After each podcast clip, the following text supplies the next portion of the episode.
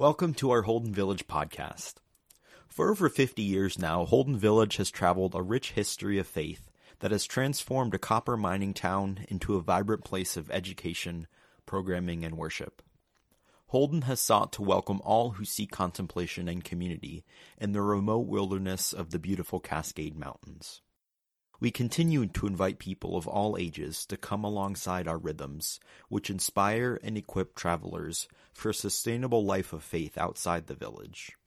And we continue to listen and reflect on our story and history and seek to discover our place in God's creative mission in our world.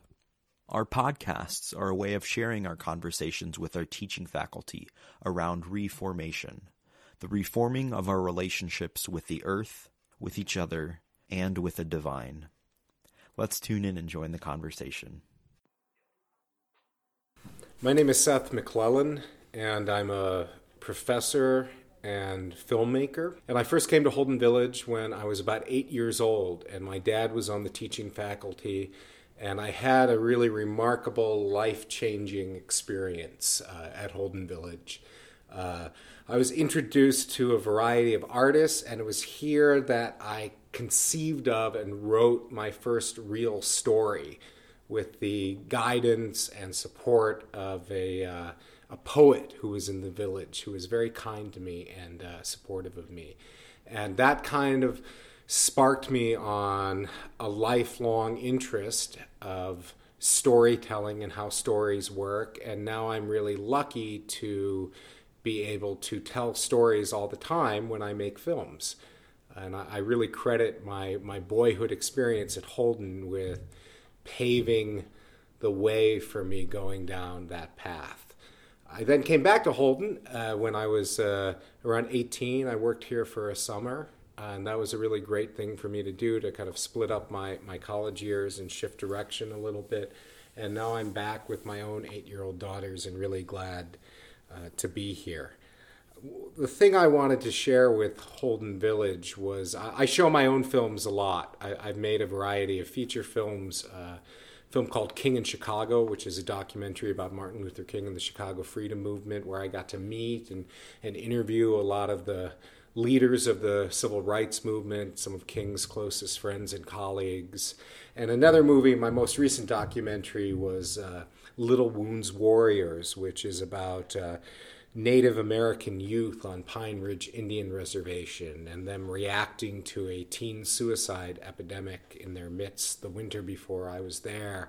And it's them reaching back deeper into their own communities and their own traditions, trying to, to, to find a new narrative that um, is more life affirming and that serves their community better and I, these movies, um, and I've made other uh, fictional films as well that have, you know have, have, played a lot of different film festivals, and um, and I also make short films and freelance. Um, and I, I, bring these these films up uh, because one of the things that I think is so valuable about a community like Holden is that it offers us an alternative way to thinking about our shared experience. Uh, it offers us a, a, different way of thinking about what it means to be a person in society. And what's really fascinated me as a filmmaker and as a human being is how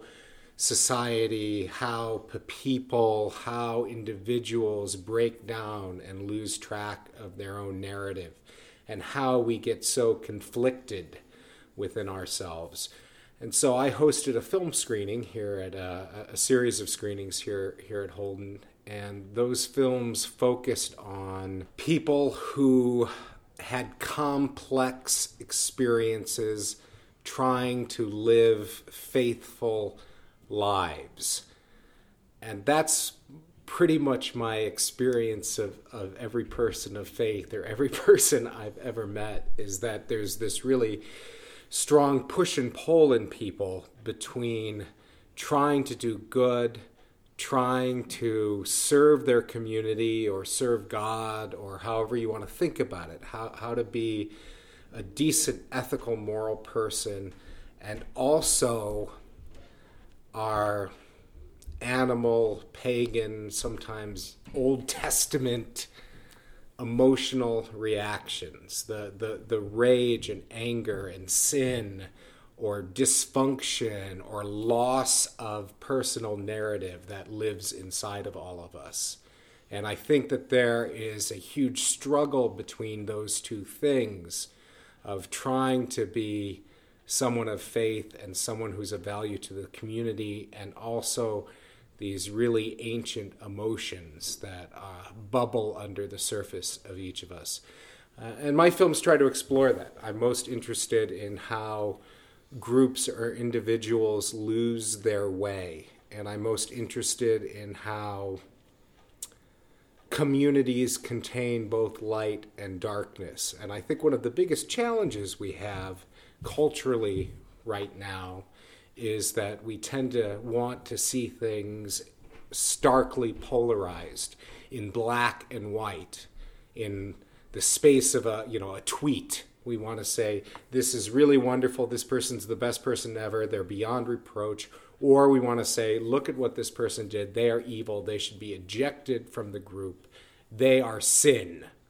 And there's something very old testament and pre-christian about it about looking at people in such starkly vivid ways. And I think the real power of the message of Christ was to challenge those assumptions and challenge that real simplistic black and white view of the world. Um, and so, in the little way that I can help in my culture and in this this dialogue that is people of good faith or people of any faith or people by circumstance thrown together.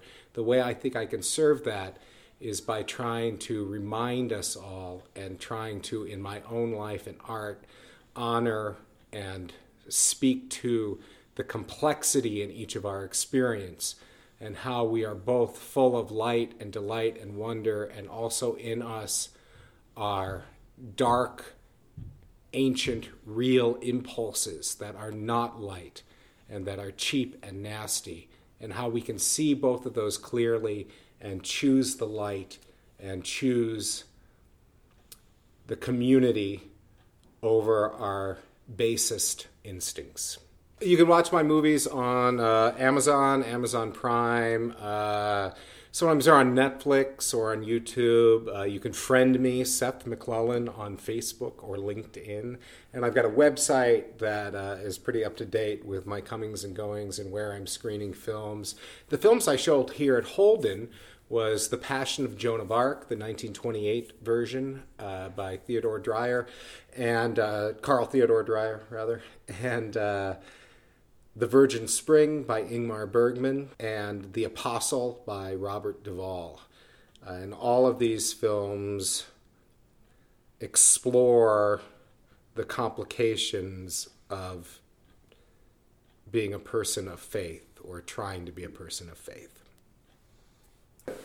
So central to the power of the Holden Village experience uh, is this, you know, grandeur, this natural grandeur, being in this gorge and being awed by how much we are of nature and how grander nature is than us. And being just a group of people, and this is what I think the human experience really is, is that we get all wrapped up in our individual lives and in our cities and feeling very upset about what's going on in our personal drama, and we forget that all we have is each other within this harsh, wild, exciting, beautiful, frightening, grand world. And Holden Village, the location, really brings that home. The whole point of a narrative is you shouldn't be that aware that it's your narrative. It doesn't be your narrative. It should just be this is my identity. This is what's important in the world. And I think the danger is, and what the way people lose their narrative is they lose feeling like they have a role, they lose feeling like their life has meaning, they lose feeling like they matter. So I think it's the sort of thing where ideally you shouldn't be aware of your narrative. You should just be engulfed in your narrative. You should be living your narrative. The problem is, is that when people, for you know, a, a ton of different reasons, lose that narrative, then they're lost and they don't know who they are, and their behavior becomes very destructive towards others or to themselves. Thanks for joining us for another Holden Village podcast. Be sure to view the links in the description for more information or visit our website to find out more about the village. We hope you will make a pilgrimage to Holden. Blessings and peace to you.